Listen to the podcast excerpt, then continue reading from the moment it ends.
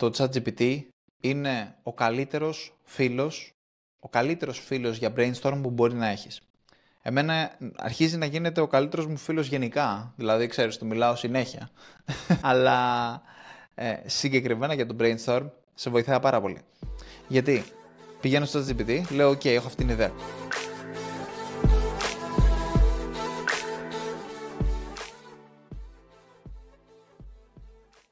Τόσκα. Πορταλιό.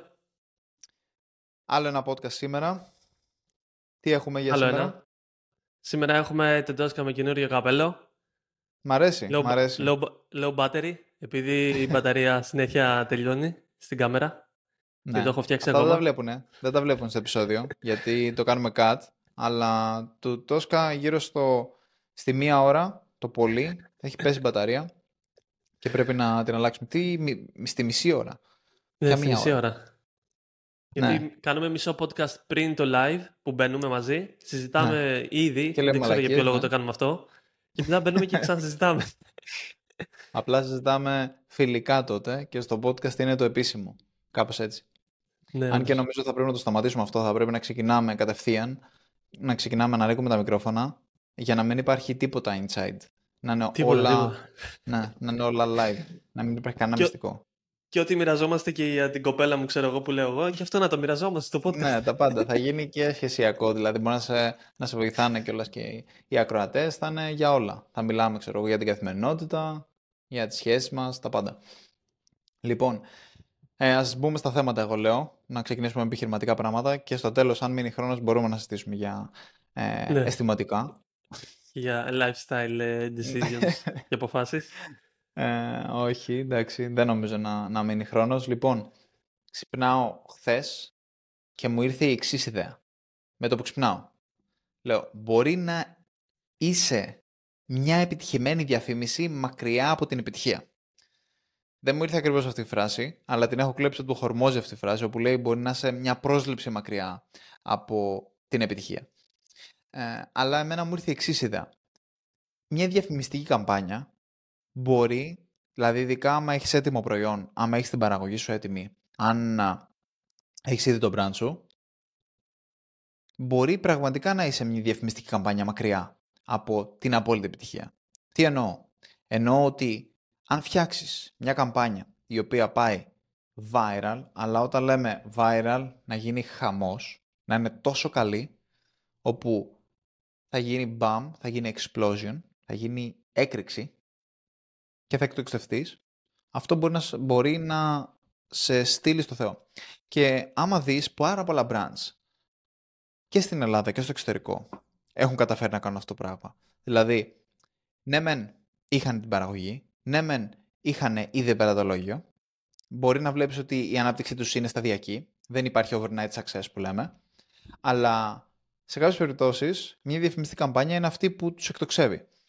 Και δεν είναι λίγα τα παραδείγματα που πραγματικά έχει συμβεί αυτό το πράγμα. Και λέω, οκ, πρέπει να βρω αυτήν την επιτυχημένη διαφημιστική καμπάνια. Και τώρα στους ακροατές θα μοιραστώ ποιος είναι ο τρόπος για να βρεις αυτή την, ε, την επιτυχημένη διαφημιστική καμπάνια την οποία θα σε εκτοξεύσει. Το πρώτο πράγμα που έκανα είναι μπαίνω ChatGPT. Εσύ χρησιμοποιείς ChatGPT, έτσι δεν είναι; ναι, χρησιμοποιώ. Πολύ. Ε, Έχεις χρησιμο- γνώση για το πόσο δυνατό είναι, τι μπορεί να κάνει. Δ- Δεν έχω γνώση ουσιαστικά γιατί δεν έχω παίξει, δεν έχω ασχοληθεί τόσο εντατικά, δηλαδή μόνο για copies. Αλλά έχω γνώση από τον αδερφό μου που τον ρωτάω συνέχεια και έχει βγάλει και ένα νέο feature το ChatGPT τώρα που έχει συνδέσει ουσιαστικά τον Dali και μέσα γίνεται ο κακός χαμός. Δηλαδή πες εσύ και μπορούμε να το πούμε μετά αυτό. Ναι, ναι, ναι. Καταρχάς, παρένθεση, τον Νταλή εμένα δεν μου το βγάζει. Θέλω να το χρησιμοποιήσω, αλλά δεν μου το βγάζει. Επίσης, ήμουνα late to the game στο. Ε, πώς λέγεται, στο Mid Journey, που είναι στο, στο Discord και πρέπει να πληρώσω και δεν θέλω να πληρώσω, οπότε ούτε αυτό έχω δοκιμάσει ακόμα. Στο ChatGPT δεν θέλω να πληρώνεις. φτιάξω Πληρώνεις. οπωσδήποτε εικόνες. Τι; Στο ChatGPT είπες πληρώνεις. Στο ChatGPT πληρώνω, στο Mid Journey δεν πληρώνω. Σιγά Α, μην στο πληρώνω Midjourney, και ναι. Chat- ChatGPT και Mid Journey. Το Mid Journey είναι Ε, για εικόνες. Όσοι δεν ξέρουν, είναι AI, μπορείς να γράψεις, φτιάξε μου ένα πυροσβέστη με, με να, να κρατάει ένα σκυλάκι και σου βγάζει εικόνες. Ε, αυτό δεν έχω βρει ακόμα χρησιμότητα το οποίο μπορεί να μου βοηθήσει πραγματικά στην επιχείρησή μου αλλά ή τουλάχιστον δεν το χρειάζομαι ακόμα αλλά μόλις χρειαστεί κάτι τέτοιο θα το, θα το ξεκινήσω να το χρησιμοποιώ. Λοιπόν, τι λέγαμε; Λέγαμε ότι το ChatGPT είναι ο καλύτερος φίλος, ο καλύτερος φίλος για brainstorm που μπορεί να έχεις. Εμένα αρχίζει να γίνεται ο καλύτερος μου φίλος γενικά, δηλαδή ξέρεις, του μιλάω συνέχεια. Αλλά ε, συγκεκριμένα για το brainstorm σε βοηθάει πάρα πολύ. Γιατί πηγαίνω στο GPT, λέω: OK, έχω αυτήν την ιδέα. Ξύπνησα με αυτήν την ιδέα. Ξύπνησα 4 ώρα το πρωί. Δηλαδή, ξέρεις, ήταν επιφύτηση, ήταν άγχος και μου ήρθε αυτή η ιδέα και λέω: OK, θα ψάξω αυτό. Δεν θα δουλέψω σήμερα. Λοιπόν, και ξεκινάω και, ξεκινάω και ψάχνω. Και του λέω, του ChatGPT, ε, μπορείς να μου φτιάξεις, δηλαδή υπάρχουν διαφημιστικές καμπάνιες οι οποίες μπορείς να τους μιλήσεις και στα αγγλικά και στα ελληνικά. Οπότε μπορεί να σου απαντήσει και έτσι. Δηλαδή, όσοι δυσκολεύεστε με τα αγγλικά, μην ανησυχείτε. Απλά απαντάει πιο αργά άμα του μιλήσεις στα, αγγλικά, στα ελληνικά. Εσύ αγγλικά μιλάς ή ελληνικά; Αγγλικά. Αλλά πολλές φορές όταν μια λέξη δεν την ξέρω, δηλαδή ξέρεις, δεν μου έρχεται εκείνη τη στιγμή γιατί γράφω γρήγορα στο ChatGPT, ξέρεις. Γιατί και η αλήθεια είναι πως ε, εμένα είναι χαοτικές σκέψεις που κάνω στο ChatGPT. Επειδή ξέρω ότι καταλαβαίνω, επειδή το χρησιμοποιώ πάρα πολύ και να φτιάξω κώδικα και να κάνω τέτοια πράγματα. Οπότε ξέρω πώς λειτουργεί και ξέρω ότι θα με καταλάβει όσο περίεργα και να τα πω, αρκεί να πω όλες τις λέξεις που πρέπει να πω. Και ξεκινάω και του γράφω.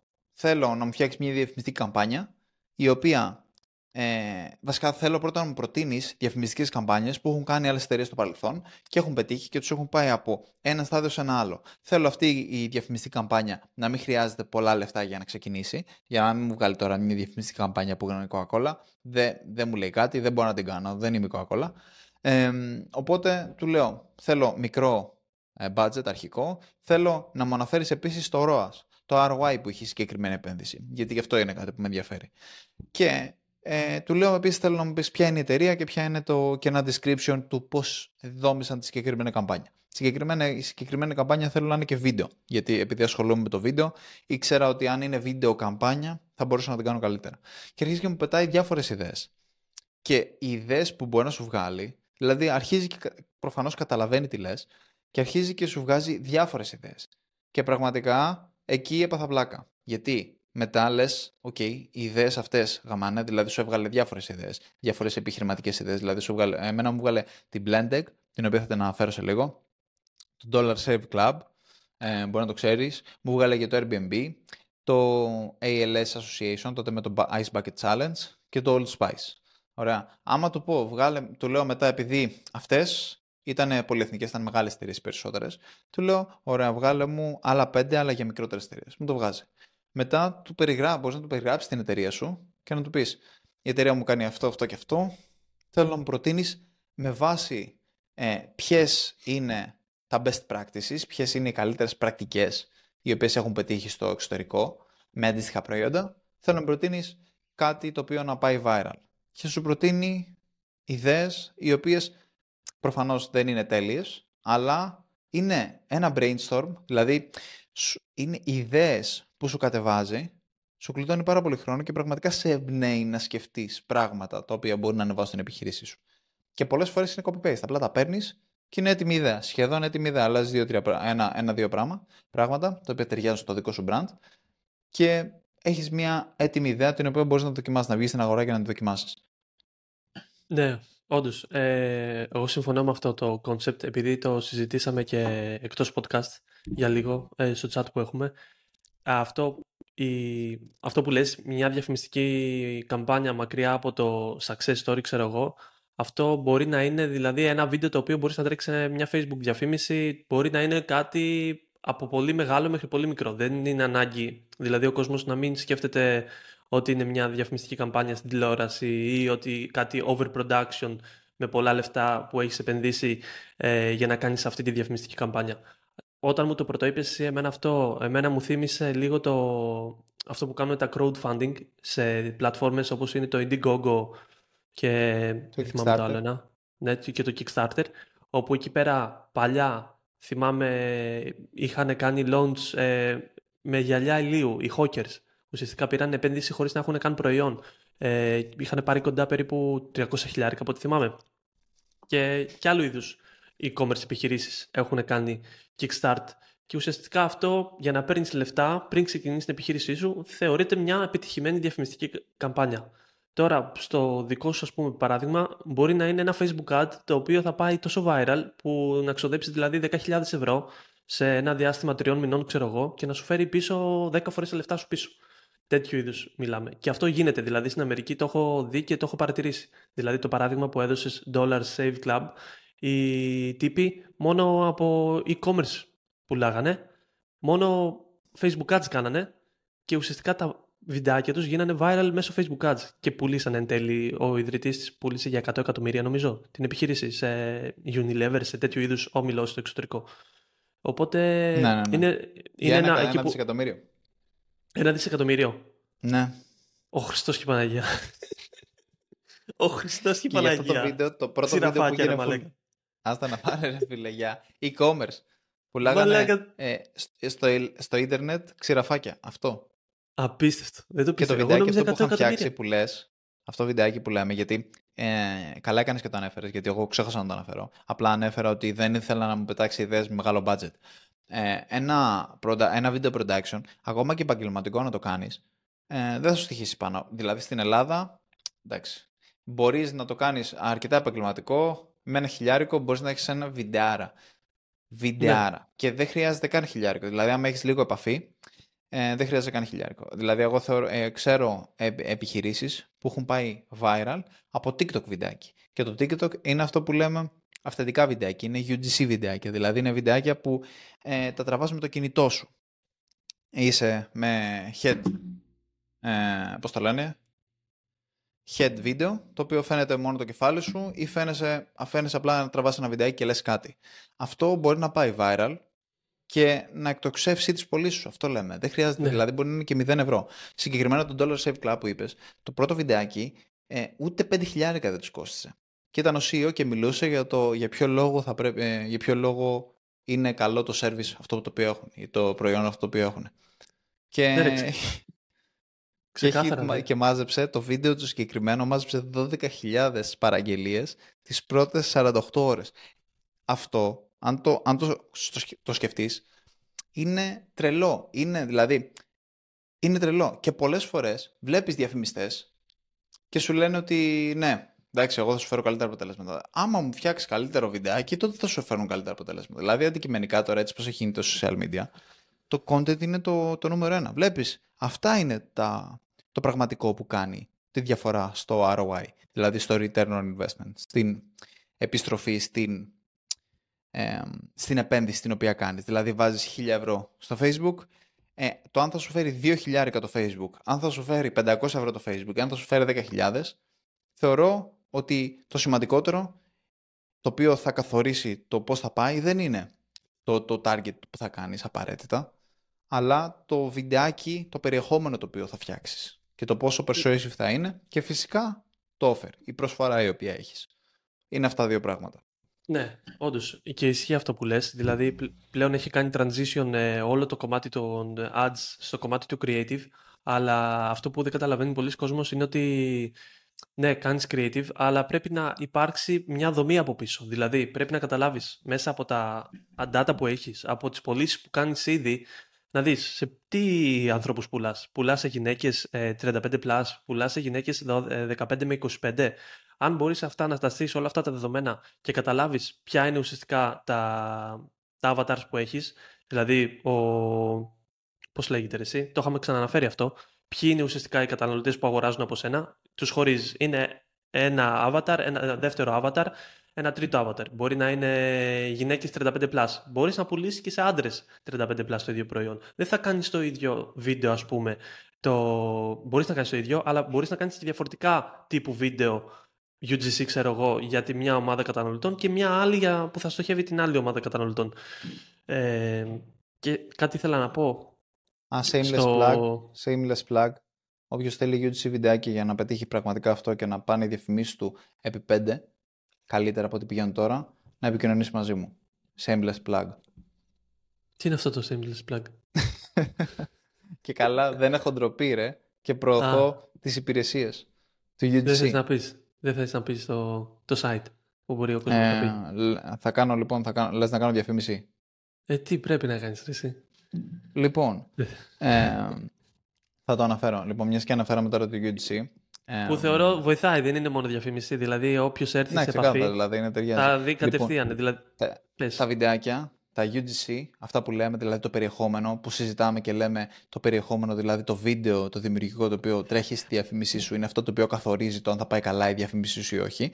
Ε, είναι κάτι που φυσικά μπορείς να το γυρίσεις και ο ίδιος, αλλά άμα εσύ δεν έχεις καθόλου εμπειρία, καθόλου γνώση για το πώς να γυρίσεις ένα βιντεάκι το οποίο να είναι πιστικό, να είναι persuasive, έτσι ώστε να μπορέσει να πείσει τους καταναλωτές να αγοράσουν, πώς θα γυρίσεις την κάμερα, πώς θα προωθήσεις το προϊόν σου, πώς θα βρεις ε, χρήστες να προωθήσεις το προϊόν σου σε περίπτωση που εσύ δεν θες να το προωθήσεις. Για όλες αυτές τις υπηρεσίες, ε, η, η κοπέλα μου έχει agency το οποίο λέγεται ugc.gr, μπορείτε να μπείτε να το δείτε και παρέχει αυτού του είδους υπηρεσίες. Οπότε όποιος θέλει να πάρει τέτοιου είδους βιντεάκια, δηλαδή να φτιάξει βιντεάκια του άμα έχει κάποιο brand, μπορεί ας πούμε να έχει κάποιο brand το οποίο πουλάει κρέμες. Ε, έρχεται σε επικοινωνία και στέλνουμε το προϊόν αυτό, δηλαδή τα, τις κρέμες τις οποίες εσείς θα διαλέξετε για να προωθηθούν στις ε, influencers που θέλουμε να το προωθήσουν. Φτιάχνουμε τα βιντεάκια, εμείς τα κάνουμε in-house, τα κάνουμε edit και τα στέλνουμε στον τελικό πελάτη. Οπότε ε, και αυτά τα χρησιμοποιούμε μετά ο διαφημιστής για να τρέξει διαφημίσεις, ο οποίος μπορεί να είναι ο Τόσκας, μπορεί να είναι και κάποιος άλλος, όποιος θέλετε, δεν πειράζει. Αν και προτιμούμε πάντα να είναι ο Τόσκα. Οπότε τρέχουν τις διαφημίσεις και βλέπετε κατευθείαν μια, ειδικά άμα δεν τρέχετε τέτοιους βιντεάκια, βλέπετε κατευθείαν μια τρελή αύξηση στις πωλήσεις σας και στο ROI σας. Γιατί είναι αυτό το βιντεάκι το οποίο το δημιουργικό είναι αυτό που θα καθορίσει το αν θα πουλήσει ή όχι. Ναι, δηλαδή τώρα βλέπω Carousel και προσπαθώ να πουλήσουμε διαφημίσεις ε, μέσω Carousel. Δηλαδή κάτι κρέμες και απλά βλέπεις εικόνες και κάνεις έτσι. Με εικόνες πλέον δεν πουλάς στο Facebook. Δεν, απλά δεν δε, πουλάς. Δηλαδή δεν πουλάς. πρέπει το offer σου, η προσφορά σου πρέπει να είναι τρομερή. Ή να έχεις και... τρελό brand από πίσω. Αλλά και πάλι και να έχεις τρελό brand και η προσφορά σου να είναι τρομερή, αν αντί να δείξεις μια εικόνα, τρέξεις ένα βιντεάκι, θα πουλήσεις ακόμα περισσότερο. Οπότε γιατί να μην το κάνεις; Ναι, όντως. Και είναι ότι, ναι, αυτό που είπες ότι μπορεί να το κάνει μόνος του, αλλά πίστεψε με ότι όταν ξέρεις, βλέπεις τι λειτουργεί, τι concept λειτουργούν και έχεις καταλάβει ότι κάτσε αυτό το βάλαμε εδώ, δεν λειτουργήσε. Π.χ. εγώ που έχω δηλαδή εμπειρία από διάφορα account και βλέπω τι UGC περιεχόμενο, πάω και εφαρμόζω κάποιες, κάποια πράγματα από το ένα που βλέπω ότι μπορεί να πετύχει και κατευθείαν παίρνω ιδέα ότι μπορεί να πετύχει στο άλλο. Οπότε το να έρθει σε επικοινωνία και να το κάνει κάποιος άλλος θα πάρει σίγουρα value. Γιατί πολλοί έχουν την αίσθηση, έχω επικοινωνήσει, έχω μιλήσει με κάποιους Έλληνες ε, και λέω ότι εγώ δεν κάνω το περιεχόμενο, δεν το αναλαμβάνω αυτό. Θα σου δώσω όλο το κομμάτι της στρατηγικής, το τι θα κάνεις. Και ήδη το κάνω με μια επιχείρηση και πάει πολύ καλά. Έχω δώσει ήδη concept και τι να κάνουν και πάει πάρα πολύ καλά. Απλά δεν το κάνω. Ε, και νο, θεωρούν ότι αυτό ότι δεν είναι κάτι. Ότι σιγά μπορώ να το κάνω Google αυτό, ότι μπορώ να το βρω. Πίστεψέ με ότι ε, επειδή έχω δει πάρα πολλά, δεν μπορείς να καταλάβεις τι λειτουργεί και τι όχι. Προφανώς μπορείς να κάνεις ένα βίντεο, να βάλεις κάποια concept, να μπορείς να ξεκινήσεις μόνος σου προφανώς, αλλά το να επικοινωνήσει με ένα short form agency, όπως είναι αυτό που κάνει η Γιώτα, η κοπέλα σου, σίγουρα θα βοηθήσει πάρα πολύ. Π.χ. εγώ το δοκίμασα με έναν πελάτη στην Ελλάδα, ο Μιχάλης ε, έχει δώσει περισσότερους πελάτες στην, ε, στη Γιώτα έχει δώσει. Ουσιαστικά βοηθιέται και ο Μιχάλης για να πάνε καλύτερες διαφημίσεις και εγώ αντίστοιχα που έδωσα ένα πελάτη και ο πελάτης εν τέλει. Που στο κάτω-κάτω της γραμμής είναι ο πελάτης να πάει καλά για να μπορέσουμε να έχουμε και εμείς δουλειά, να έχει δουλειά και ναι. η Γιώτα. Ήθελα να πω κάτι συγκεκριμένο για τον brand που ήρθαμε λίγο σαν την παράθεση γιατί εμπλέκεται και ένα άλλο agency και δεν της άρεσαν τα βίντεο τα UGC. Και εμείς ουσιαστικά κάναμε ένα μήνα ο οποίος είχε από το. Έχουμε 23 το συγκεκριμένο brand είναι εποχιακό και πουλάει περισσότερο το 23 το καλοκαίρι και κάναμε το Ιούνιο του 23, κάναμε τζίρο που είχε να το δει από το 20, ξέρω εγώ. Εποχή καραντίνας, το 21, 20-21. Και πήγε πάρα πολύ καλά. Και απλά δεν, εφορ... δεν άρμοζε πολύ στην εικόνα του brand, μου είπε το agency. Και εκεί πέρα είναι ότι μιλάνε τα νούμερα. Δηλαδή, όταν πουλάς, δεν αρμόζει την εικόνα του brand. Μπορείς να έχεις την εικόνα που θες εσύ στο site σου, αλλά ο τρόπος να πουλήσεις μπορείς να εφαρμόσεις πολλά πράγματα. Δεν καθορίζει τι, την εικόνα του brand σου ένα βίντεο UGC. Προφανώς την επηρεάζει σε έναν βαθμό, αλλά δεν την καθορίζει. Και αποφάσισα να μην ξαναασχοληθώ με το συγκεκριμένο πελάτη. Εγώ δεν ξανασχολούμαι και απλά θα κάνω τα ads ό,τι μου δίνεται. Γιατί ουσιαστικά όταν παίρνω εγώ content περιεχόμενο το οποίο δεν λειτουργεί, εγώ το λέω στους περισσότερους πελάτες που δεν εμπλέκεται κάποιο agency, αλλά όταν εμπλέκεται ένα agency δεν μπορώ να πω πολλά πράγματα. Και απλά, άμα αποτύχει ο πελάτης, απέτυχε ο πελάτης, δεν ξανακάνω τίποτα. Ναι, ναι, ναι. Κοιτάξτε να αυτό είναι λίγο, λίγο κοροϊδία για μένα. Δηλαδή το ότι ε, βλέπεις περισσότερες πωλήσεις και παρόλα αυτά λες δεν ταιριάζει το brand. Δηλαδή, μου φαίνεται δηλαδή θα πρέπει να είσαι, θα πρέπει να το brand για το οποίο μιλάς και για το οποίο λες δεν ταιριάζει στο brand, θα πρέπει να είναι ένα brand το οποίο δεν χρειάζεται τις πωλήσεις. Θα πρέπει ναι, να είναι ένα brand το οποίο βγάζει χρήμα, τυπώνει χρήμα. Δηλαδή να έρθει η Dustin Cream ας πούμε και να πει ε, ναι δεν, δεν μου αρέσει ας πούμε, που το νύχι της είναι χαλασμένο ενώ βάζει την κρέμα γιατί χαλάει την εικόνα του brand. Ναι, ή το avatar, το avatar το δικό μας είναι ε, πώς θα λένε μεγαλύτερες ηλικίες και έχεις βάλει μια 15χρονη ναι μεν πουλάει ε, 18χρονη ξέρω εγώ. Ναι μεν πουλάει αλλά φαίνεται άσχημα στο brand. Ε, το καταλαβαίνω γιατί το brand αυτό είναι ok ε, με το να χάσει πωλήσεις ε, μπορεί να κάνει afford, πώς το λένε, το παίρνει το συγκεκριμένο brand να χάσει πωλήσεις. Ένα ναι. brand τώρα όμως που κάνει 500 ευρώ τη μέρα τζίρο. Τόσο κάνει ακριβώς και αν. Είναι γελιότητα. Δηλαδή νομίζω ότι σαν, σαν ε, agency νομίζω ότι δεν προσέχεις τους πελάτες σου όταν γυρνάς και λες αυτό το πράγμα για το brand. Ακόμα και ο πελάτης να σου πει, ξέρεις κάτι, δεν ταιριάζει αυτό στο brand, οφείλεις σαν agency owner, σαν συνεργάτης του, να του πεις, ξέρεις κάτι, δε, αυτή τη στιγμή η εικόνα του brand σου δεν έχει τόσο μεγάλη αξία. Εκτός αν έχεις λεφτά να, να πετάς. Αυτή τη στιγμή πρέπει να πουλήσεις. Ναι. Την εικόνα του brand σου θα τη, θα, θα τη βρούμε μετά. Ο σκοπός είναι να πουλήσεις. Δηλαδή, έφτιαξες αυτή την επιχείρηση για να πουλήσεις λογικά, όχι για να κάνεις το χόμπι σου και να έχεις ένα πολύ αισθητικό, ένα αισθητικό, aesthetic ιστοσελίδα και ένα aesthetic περιεχόμενο λογικά είναι όλοι όσοι ξεκινάμε επιχείρηση για να βγάλουμε λεφτά. Τώρα, άμα ο πελάτης δεν θέλει να βγάλει λεφτά, πρέπει να οφείλει να τον ενημερώσει όμως. Ναι. Δηλαδή. Εντάξει, σε αυτό που λες, επειδή έδωσε, ας πούμε, είπες ότι αν έχεις σπασμένο νύχι, κοίτα, το βίντεο ήταν προσεγμένο. Μια χαρά βγήκε το αποτέλεσμα. Απλά δεν ήταν τόσο η κοπέλα που ήταν μέσα στο βίντεο. Δεν ήταν κοντά στο avatar που πουλάει, ας πούμε, ο πελάτης. Που, εντάξει, δεν ήμουν πολύ σύμφωνος, αλλά μπορείς να το βελτιώσεις. Δηλαδή, εγώ ότι μπορεί να, το φέρει, να το φέρεις στα ναι, μέτρα του brand. Δεν είναι τόσο μεγάλο πρόβλημα. Ισχύει. Το κύριο πρόβλημα είναι ότι πολλοί δεν έχουν συνηθίσει το UGC, δηλαδή το UGC φαίνεται αντιεπαγγελματικό ε, για πολλούς, γιατί στην ουσία είναι ένα βιντεάκι το οποίο φαίνεται, ε, για να είναι authentic ένα βιντεάκι UGC, θα πρέπει το βιντεάκι αυτό να μην φαίνεται ότι είναι γυρισμένο με επαγγελματική κάμερα. Να μην φαίνεται ότι έχει over the top edits, να μην φαίνεται ότι έχει πολύ ωραία πλάνα, να μην φαίνεται ότι πέφτουν τα γράμματα με διάφορα transitions και όλα αυτά. Θα πρέπει να είναι απλό βιντεάκι, σαν να είναι ένα story στο Instagram.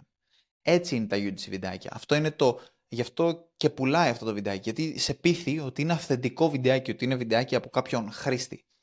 Και πολλά ναι. brands λένε ότι Α, αυτό φαίνεται αντιεπαγγελματικό. Ναι, φίλε μου, that's the point. Αυτό είναι το point. Γι' αυτό πουλάει. Γιατί είναι έτσι. Δηλαδή, όταν η Apple γυρνάει τέτοιου είδους βιντεάκια και εσύ αρνείσαι να το κάνεις αυτό το πράγμα, αρνείσαι να κάνεις UGC γιατί θεωρείς ότι δεν είναι αισθητικό, γιατί το βιντεάκι έχει γυριστεί από κινητό και όχι από κάμερα αξίας 5.000 ευρώ. Και το προϊόν σου δεν φαίνεται το βαζάκι ναι, ή δεν φαίνεται, δεν φαίνεται, δεν φαίνεται zoom, ξέρω εγώ, ας πούμε, με θολούρα από πίσω και να, τα χρώματα ας πούμε, δεν, είναι, δεν είναι όσο καλά θα μπορούσε να είναι και τα, τα γράμματα είναι χοντροκομμένα. Εντάξει, τότε δηλαδή νομίζω ότι Λάθος προτεραιότητας. Είναι αυτό που συζητάγαμε για τις προάλλες. Λάθος ναι, είναι... Και ακόμα Απλά και στα να μεγάλα πω κάτι για να πω κάτι. Ναι, ακόμα και στα μεγάλα brand που είπες. Δηλαδή είναι. Π.χ. έχουμε ένα μεγάλο brand, θεωρείται μεγάλο brand, ε, και κάνουμε εικόνες. Βγάζουμε 4 offers το μήνα και γιατί είμαστε, είμαστε το 23, ε, ας πούμε 7% χαμηλότερα από το 22 και το μόνο που κάνουμε, είναι πολύ μικρό το budget, είναι ε, carousels και images, δηλαδή εικόνες μόνο. Και λέω, αν δεν γίνει, άμα δεν βελτιωθούμε, πώς συγκρινόμαστε, μας μας συγκρίνουν, με συγκρίνουν ουσιαστικά που κάνω εγώ τις διαφημίσεις, με τα αποτελέσματα τα περσινά. Είμαι 7% χαμηλότερα από το 22, αλλά είναι copy-paste. Copy-paste είναι τα offers, τα πάντα, ρε. δεν έχουν αλλάξει κάτι. Και δεν μπορούν να καταλάβουν, δεν μπορούν να το διανοηθούν ότι αυτό το πράγμα ότι θα υποφελήσει όχι μόνο τις e-commerce, τις πωλήσεις στο e-commerce, αλλά και στα χονδρικά καταστήματα που δίνουν. Και, έχω, και είναι κι άλλο ένα brand καταναλωτικό το οποίο είναι τόσο, έχουν κάνει τόσο ωραίο περιεχόμενο παραγωγής στοντιακής, πάει καλά, που πιστεύω ότι αν βάλεις ας πούμε και το UGC που τους το έχω προτείνει, απλά το brand θα εκτοξευθεί και θα βγάλουν διπλάσια και τριπλάσια λεφτά. Απλά αφήνουν λεφτά στο τραπέζι, ρε. Το, το βλέπω και είναι το προϊόν το οποίο είναι φτιαγμένο για UGC. Δεν θέλω να πω το προϊόν, αλλά είναι κρίμα ακόμα που κανείς δεν μπορεί να το καταλάβει τη, τη δυνατότητα που έχει το συγκεκριμένο UGC. Προφανώς θα προσέξεις κάποια πράγματα. Δεν θα πας να βγάλεις με το Samsung A31 βίντεο. Θα, με τον creator που θα μιλήσεις θα δεις. Έχει ένα iPhone. Θα του δώσει yeah. κάποιε οδηγίε. Και αυτό κάνει και το UGC.gr. Η, η Yota. Δηλαδή ξέρει ποια πράγματα πρέπει να προσεχθούν για να βγει σωστό, ωραίο το βίντεο. Δεν λέμε UGC τώρα να φαίνεται αντίπαγγελματικό ναι. και να είναι πρέπει ό,τι να, είναι. Έχει δίκιο, έχει απόλυτο δίκιο. πρέπει να φαίνεται αυθεντικό. Είναι αυτό που ζητάμε. Πρέπει να φαίνεται αυθεντικό, αλλά να φαίνεται high quality, να φαίνεται ποιοτικό. Εννοείται. Και εντάξει, εσύ ξέρει πλέον από κινητά, έχει και το iPhone 15 Pro Max, το πήρε, έτσι. ναι, είναι απίστευτο έτσι. Η διαφορά Πολύ είναι. καλό, ότι... έτσι πάνω στη δουλειά. Δηλαδή ότι μοιράζομαι αρχεία έτσι, δηλαδή με κλικ, κλικ, κλικ. Απλά θέλω να κλάψω, δεν ξανακάνω save λεφτά πάνω στη, Όταν σου λέγαμε, φίλε, να, να πας, δηλαδή, όταν έχεις ήδη Mac και νομίζω ότι είναι μονόδρομος. Δηλαδή, άμα έχεις Mac, που πλέον πάρα πολύ, δηλαδή, άμα όντως δεν χρειάζονται τα Windows, έχουν πάει στο Mac γιατί απλά είναι πιο γρήγορα. Και είναι και πιο φθηνά. Δηλαδή, το MacBook Air έκανε, κάνει 1000 ευρώ, ούτε 1000 ευρώ, 970 ευρώ, κάτι τέτοιο. Ναι, και σαν, άμα το συγκρίνεις με ένα 1000 ευρώ Windows, άμα δεν παίζεις video games, πιο γρήγορα είναι. Κρατάει η μπαταρία του δύο μέρες, ενώ στο Windows κρατάει μία ώρα. Δηλαδή έχει πολλά θετικά. Και παίρνεις μετά το, το iPhone 15 Pro Max και κάνεις copy-paste μεταξύ των, των αρχαίων και νιώθεις μάγκας. Όντως, το, το είδα το iPhone 15 Pro Max. Ε, να κάνουμε και λίγο ένα tech review. Όποιος ε, σκέφτεται να πάρει 15 Pro Max ή 14 Pro Max, να πάρει το 15 Pro Max γιατί ε, βολεύει καλύτερα στο χέρι. Ε, το 15 Pro Max, το 14 Pro Max είναι στην άκρη, είναι πολύ, ε, πολύ αιχμηρό και με πονάει και το φοράω πάντα θήκη. Αν έχεις 15 Pro Max είναι πιο μαλακό. Αλλά όντως είναι, είναι πολύ ωραίο. Αν και παρουσίασε κάποια θέματα με την μπαταρία, ε, ναι. υπερθεμε... ε, είχε υπερθεμανθεί πάρα πολύ και σε κάποιους χρήστες ήταν λες και πήρε φωτιά, σαν να έπαιρνε φωτιά. Και απλά κάνανε ένα, ένα update στο, στο, στο iOS και έφτιαξε ουσιαστικά και δεν υπάρχει κάποιο θέμα. Και αξίζει επειδή είναι στην ίδια τιμή με το 14 Pro Max. Οπότε, άμα αγοράζεις τώρα να αλλάξει κινητό να πας από 14 Pro Max, νομίζω ότι το 15 δεν αξίζει. Ε, αλλά άμα θες να πάρεις ένα καινούριο, είσαι το 7 Plus, ξέρω εγώ, ή το, 9, το 10, δεν ξέρω ποιο, και θες να πας στο 15, νομίζω αξίζει. Ναι, ναι, ναι. Ε, α, ήθελα να πω πάνω στο κομμάτι για να κλείσουμε με το UGC και για την, ε, σημαντικό κομμάτι είναι και το editing. Δηλαδή, πώς θα κάνεις editing. Δεν είναι μόνο τα πλάνα. Το, όλη η μαγεία και όλο το τέτοιο κρύβεται στο editing. Αν δείτε και τα editing που κάνει στο προφίλ του Γιάννη, η, η κοπέλα του ουσιαστικά τα κάνει από ugc.gr. Ε, όλα αυτά τα βίντεο. Και επειδή λέω το editing τώρα, να πούμε, επειδή το λέμε συνέχεια και απλά το ξεχνάμε, ότι για το podcast ψάχνουμε έναν editor και όποιος αν ακούει κάποιος ε, το podcast και ξέρει έναν editor, ε, ο οποίος θέλει part-time ουσιαστικά, τα δύο επεισόδια που κάνουμε ε, δημοσίευση τη βδομάδα, δηλαδή μιλάμε για 8 το μήνα, μπορεί να τα πάμε 10 το μήνα, αν βρούμε ένα καλό editor, που να ακούει το podcast ή ακόμα και να μην ακούει, κάποιο γνωστό που να έχετε, ας στείλει ένα μήνυμα είτε σε μένα είτε στο Γιάννη. Στο Γιάννη καλύτερα γιατί είναι αυτός που κάνει το editing αυτή τη στιγμή ε, και θέλει να το διώξει από πάνω του γιατί έχει κουραστεί ε, να μας στείλει ένα μήνυμα. Ναι, να στείλει. Απλά ε, προϋπόθεση είναι να ξέρει ε, Premiere Pro. Δηλαδή ε, πρέπει να ξέρει το Premiere. Σε αυτή τη ναι. φάση στην οποία είμαστε δεν, δεν μπορεί να λειτουργήσει με CapCut. Ε, τα εργαλεία τα οποία ε, χρησιμοποιούμε πρέπει να έχει ok γνώση με το CapCut. Ε, πάντως, σίγουρα ε, θα πρέπει, αν επειδή ανέφερες ότι μπορεί να μην είναι ε, fan του podcast, Μπορεί να μην είναι, δεν υπάρχει θέμα. Απλά πρέπει να γίνει. Άμα δεν γίνει, ναι. θα πρέπει να, να σταματήσουμε τη συνεργασία. Πρέπει οπωσδήποτε να είναι fan του podcast, πρέπει να γουστάρει το podcast για να μπορεί να γίνει, να, να λειτουργήσει το project. Αυτό. Λοιπόν, ε, τι άλλα έχουμε; Ε, νομίζω εδώ να πούμε ότι και το podcast δεν είναι δωρεάν. Κάπου πρέπει να το αναφέρουμε και αυτό. Ναι, σωστό. λοιπόν, δώσαμε μεγάλη αξία Ε, όπως καταλαβαίνετε, τόση ώρα μιλάμε για το UGC, πώς μπορείτε να φτιάξετε και να ανεβάσετε τις πωλήσεις σας πραγματικά. Αυτές είναι μεθόδοι οι οποίοι έχουν δοκιμαστεί και έχουν ε, λειτουργήσει και μπορείτε να τις χρησιμοποιήσετε πλέον και εσείς. Ε, αυτά όμως δεν είναι δωρεάν, όπως καταλαβαίνετε. Όλη αυτή η γνώση δεν μπορεί να είναι δωρεάν και δεν είναι δωρεάν. Αν μπορούσαμε τώρα να ρίξουμε ένα paywall στο YouTube και να σταματούσε το βιντεάκι και να σου έλεγε ε, κάνε subscribe για να συνεχίσει το βιντεάκι, θα το κάναμε. Απλά δεν γίνεται, είναι τεχνικό το πρόβλημα. Μέχρι να το λύσουμε όμως αυτό το τεχνικό πρόβλημα, ε, έχουμε, έχεις, σέβεστε, υπάρχει ε, σεβασμός απέναντι, ε, απέναντί μας, υπάρχει μια μια συμφωνία η οποία έχουμε κάνει και πρέπει να κάνετε subscribe στο YouTube. Οπότε αν είστε στο Spotify, βγαίνετε από το Spotify, μπαίνετε στο YouTube, πατάτε μιλάμε bees και πατάτε γίνεστε συνδρομητές εκεί πέρα στο YouTube και αν είστε στο YouTube, γίνεστε συνδρομητές. Αν είστε ήδη συνδρομητές, like. ευχαριστούμε πάρα πολύ. Είστε γαμάτοι. Like να κάνετε. Εμφανίστηκε like. στο... Like. Yeah. Τι είναι αυτό; Δεν καταλαβαίνω τι γίνεται. Απίστευτο. Απλά το πρόγραμμα έχει αποφασίσει να πετάξει likes, περιτεχνήματα, ναι, ναι, δεν ναι. ξέρω. Μάλλον κάτι εγώ έχω ανοίξει και δεν το ξέρω. Μάλλον κάτι έχω ανοίξει. Όσοι ακούνε στο Spotify δεν θα βγάζει κανένα νόημα. Όταν έκανα like, πετάχτηκε ένα like και μετά πετάχτηκα κάτι περιτεχνήματα. Οπότε, αν θέλετε να δείτε αυτό, πρέπει να μπείτε στο YouTube. Μιας και θα μπείτε στο YouTube για να το δείτε, κάντε και ένα subscribe. Αυτό. Ναι. Λοιπόν, ε, τώρα συνεχίζουμε.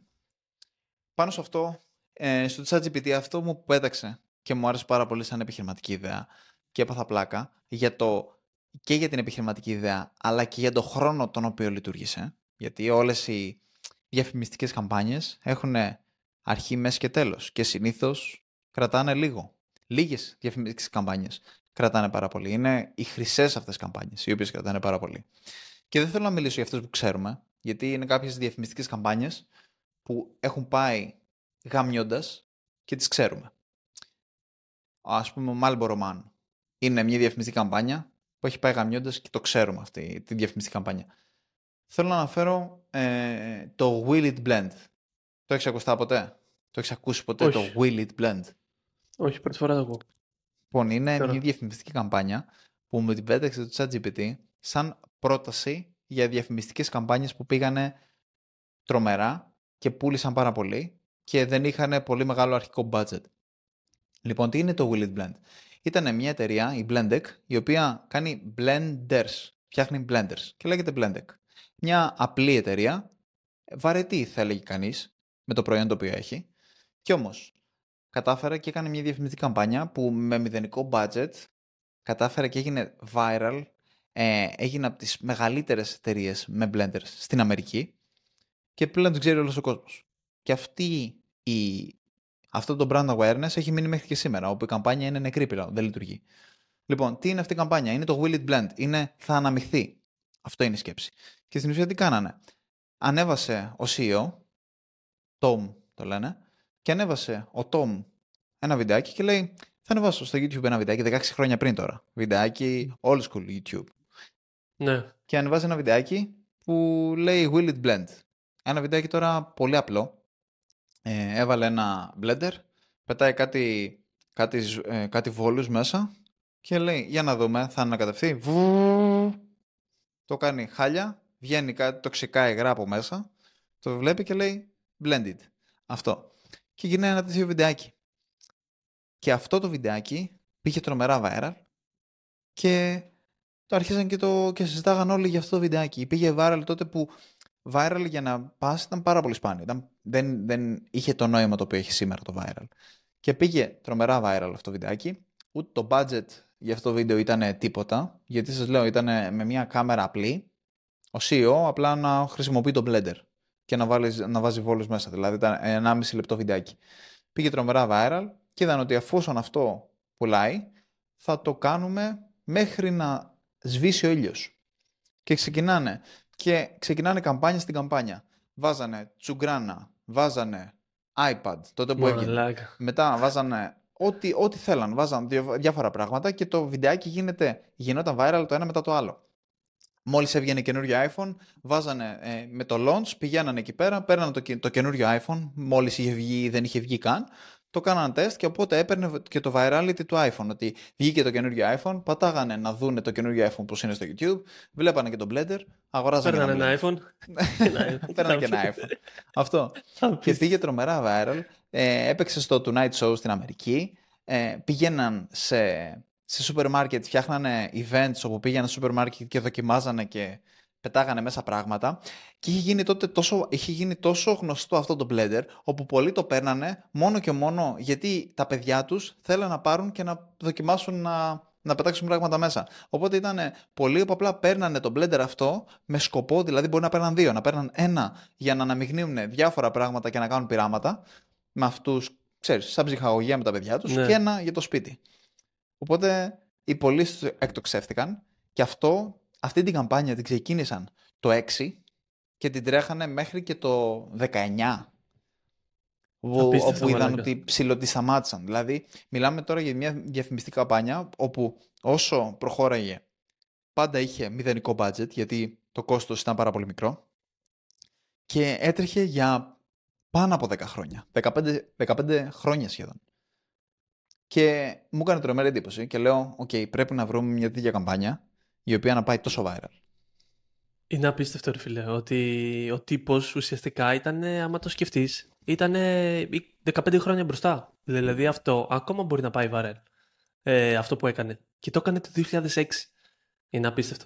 Αν και, Ναι, και το έκανε ο CEO υπάρχει την ακόμα. αξία. Δίνει, δίνει και αυτό αξία. Δηλαδή, ο CEO της εταιρείας, ξέρεις, και ήταν ένας- και ένας παππούς, δηλαδή ήταν ένας παππούς με ρόμπα, φορούσε γυαλιά και έλεγε Will it blend, δηλαδή φαίνονταν quirky, φαίνονταν λίγο περίεργος ε, ο παππούς αυτός. Αλλά πήγε τρομερά viral και Τι το έκανες; αυτός; ακολούθησε μέχρι και τώρα. Δηλαδή τον βλέπεις ότι γερνάει, καθώς δηλαδή προχωράνε τα βιντεάκια, γερνάει όλο και περισσότερο. Τι έκανε ουσιαστικά, πήρε το, πώς λέγεται το marketing που κάνουμε στις τηλεοράσεις, πάρτε τηλέφωνο το telemarketing. Ναι, λέγεται αυτό. telemarketing. Ναι, πήρε το telemarketing, βγήκε μπροστά ουσιαστικά, γιατί λογικά αυτό θα το έπαιξε και στις τηλεοράσεις μετά από ένα σημείο και μετά. Ναι, ναι, ναι. Και το πήρε το concept ότι να κάνουμε κάτι τρελό, το οποίο θα προκαλέσει κόσμο, δηλαδή να βάλουμε σε ένα blender το iPhone και να το σπάσουμε, όπως κάνουν τώρα όλοι οι YouTubers και έχουν 50 εκατομμύρια views, επειδή αποφασίζει και σπάει το iPhone, ξέρω εγώ, μόλις βγήκε. Ε, και αυτός έχει, έχει ενώσει όλα τα concept τα διαφορετικά στο marketing, μαλάκα, και έκανε αυτό το πράγμα, το οποίο ήταν απίστευτο. Και Ναι. τι, ξέρεις τι απέγινε, αν πούλησε την εταιρεία, νομίζω ότι πούλησε από ότι μου έβγαλε ένα, ε, ένα αποτέλεσμα. Ναι, δεν, δεν ξέρω ε, πώς. δεν το έχω παρακολουθήσει μέχρι τώρα να δω τι, τι έχει κάνει. Είναι απίστευτο αυτό που έκανε. Δηλαδή, και πότε το έκανε. Το 2006. Δεν είναι τρελό, εσύ. Ναι, Δηλαδή δεν- να είναι τόσο μπροστά ο είναι άνθρωπος. ασταναπάνε. Είναι ασταναπάνε. Δηλαδή και, και ε, αυτό πρέπει να σκεφτείς out of the box. Δηλαδή υπάρχουν κάποια πράγματα τέτοια που μπορείς να σκεφτείς. Προφανώς ε, υπήρχε και το trend παλιότερα όπου θα φτιάξω ένα agency το οποίο θα πηγαίνει viral βιντεάκια. Το να πας viral βιντεάκια δεν είναι εύκολο. Δεν είναι κάτι. Δηλαδή θα μπορούσε να, να πει ο Τόσκα, θα φτιάξω ένα agency το οποίο θα κάνει αυτό το είδος, θα προσπαθεί να πάρει την εταιρεία σας και να φτιάξει ένα viral βιντεάκι για να πάτε να κάνετε το χαμό. Δεν είναι εύκολο να γυρίσεις ένα viral βιντεάκι, το καταλαβαίνω. Και δεν είναι εύκολο γιατί ουσιαστικά ε, πλέον με όλα αυτά τα social media, γιατί το 2006 δεν υπήρχε TikTok, δεν υπήρχε Instagram, έχουμε τόσο πολύ social media, οπότε το content είναι fast-paced ουσιαστικά, κατάλαβες. Οπότε κάτι θα πάει viral, viral, άμα δεν είναι πολύ authentic και είναι, ξέ- ξέρω εγώ, copy-paste από κάτι άλλο, θα πάει viral, προφανώς, θα σου φέρει λεφτά, αλλά δεν θα κάνει το ε, next, change, δεν θα αλλάξει το επίπεδο της εταιρείας. Οπότε πρέπει να πετύχεις και κάτι αυθεντικό, να είναι to the point, να είναι κάτι πρωτοπόρο, να μην το έχει ξαναδεί ο κόσμος, να υπάρχει το timing λόγω συγκυρίας, δεν ξέρω, ε, θεματολογίας στον κόσμο, το τι παίζει εκείνη την περίοδο. Παίζουν πάρα πολλά ρόλο. Και ειδικά τώρα που το content είναι fast-paced. Δηλαδή είναι απίστευτο ότι πόσο content παράγεται πλέον και πόσο θα παράγεται ακόμα περισσότερο με τα tools από AI ουσιαστικά. Ναι, ναι, ναι. Αλλά ε, έχεις απόλυτο δίκαιο, ειδικά τώρα με το AI, σ- δηλαδή το βλέπω κιόλας ότι ε, η παραγωγή του, του περιεχομένου ευ- έχει αυξηθεί ραγδαία, αλλά πάντα το καλό περιεχόμενο μπορεί να πάει viral και μπορεί να εκτοξεύσει μια εταιρεία και πάντα αυτό θα συνεχίσει να υπάρχει. Απλά εγώ θεωρώ ότι αυτό που είναι bulletproof αυτή τη στιγμή είναι να βρεις ένα ε, viral περιεχόμενο το οποίο μπορείς να συνεχίσεις να το τρέχεις, να, να είναι δηλαδή ένα theme, μια ιδέα όπως ήταν αυτό και θα μπορείς να το τρέχεις σε διάφορα concepts και διάφορα βιντεάκια για να μην μπορεί να κορεστεί γιατί στο TikTok, άμα ξέρετε από διαφημίσεις και όλα αυτά, λόγω και του UGC α, γνωρίζουμε και από το marketing το οποίο τρέχουμε και ο Τόσκα το ξέρει, ότι ένα βιντεάκι στο TikTok πάει καλά τις πρώτες δύο-τρεις μέρες και μετά υπάρχει κορεσμός. Ο αλγόριθμος το σκοτώνει. Σταματάει να πηγαίνει καλά. Ναι. Σε αυτήν την περίπτωση, ακόμα και viral βιντεάκι να έχεις φτιάξει, στο TikTok θα πεθάνει μετά από δύο-τρεις μέρες. Οπότε θα πρέπει να βρεις ένα concept, μια ιδέα η οποία μπορεί να μένει να πάει viral, αλλά να μην είναι απλά ε, one time ε, think. Να μπορείς να το κάνεις repeat με τον ίδιο ακριβώς τρόπο. Δηλαδή να μπορείς να το επαναλάβεις. Ναι, ουσιαστικά. Ναι. Να κάνεις κάτι διαφορετικό, αλλά να είναι η ίδια ιδέα, γύρω από την ίδια ιδέα ουσιαστικά. Καταλαβαίνω τι λες. Ναι, ακριβώς. Ναι. Να μπορείς να, να, μπορείς να φτιάξεις ένα θέμα γύρω από αυτό και να τρέχεις μια σειρά, ένα series, ας πούμε, από τέτοιου είδους ε, καμπάνιες. Αυτό. Λοιπόν, τι άλλο έχουμε; Ε, νομίζω είμαστε OK. Έχουμε φτάσει. Απλά το αναπτύξαμε πολύ αυτό το θέμα. Νομίζω καλά κάναμε γιατί είναι σημαντικό ε, το content. Ε, οπότε πιστεύω μπορούμε να κλείσουμε. Εσύ τι λες. OK. Okay. Ε, ας κλείσουμε και τα υπόλοιπα θα τα πούμε στο επόμενο επεισόδιο. Ναι, τα λέμε. Άντε, τσάου. Γεια σας.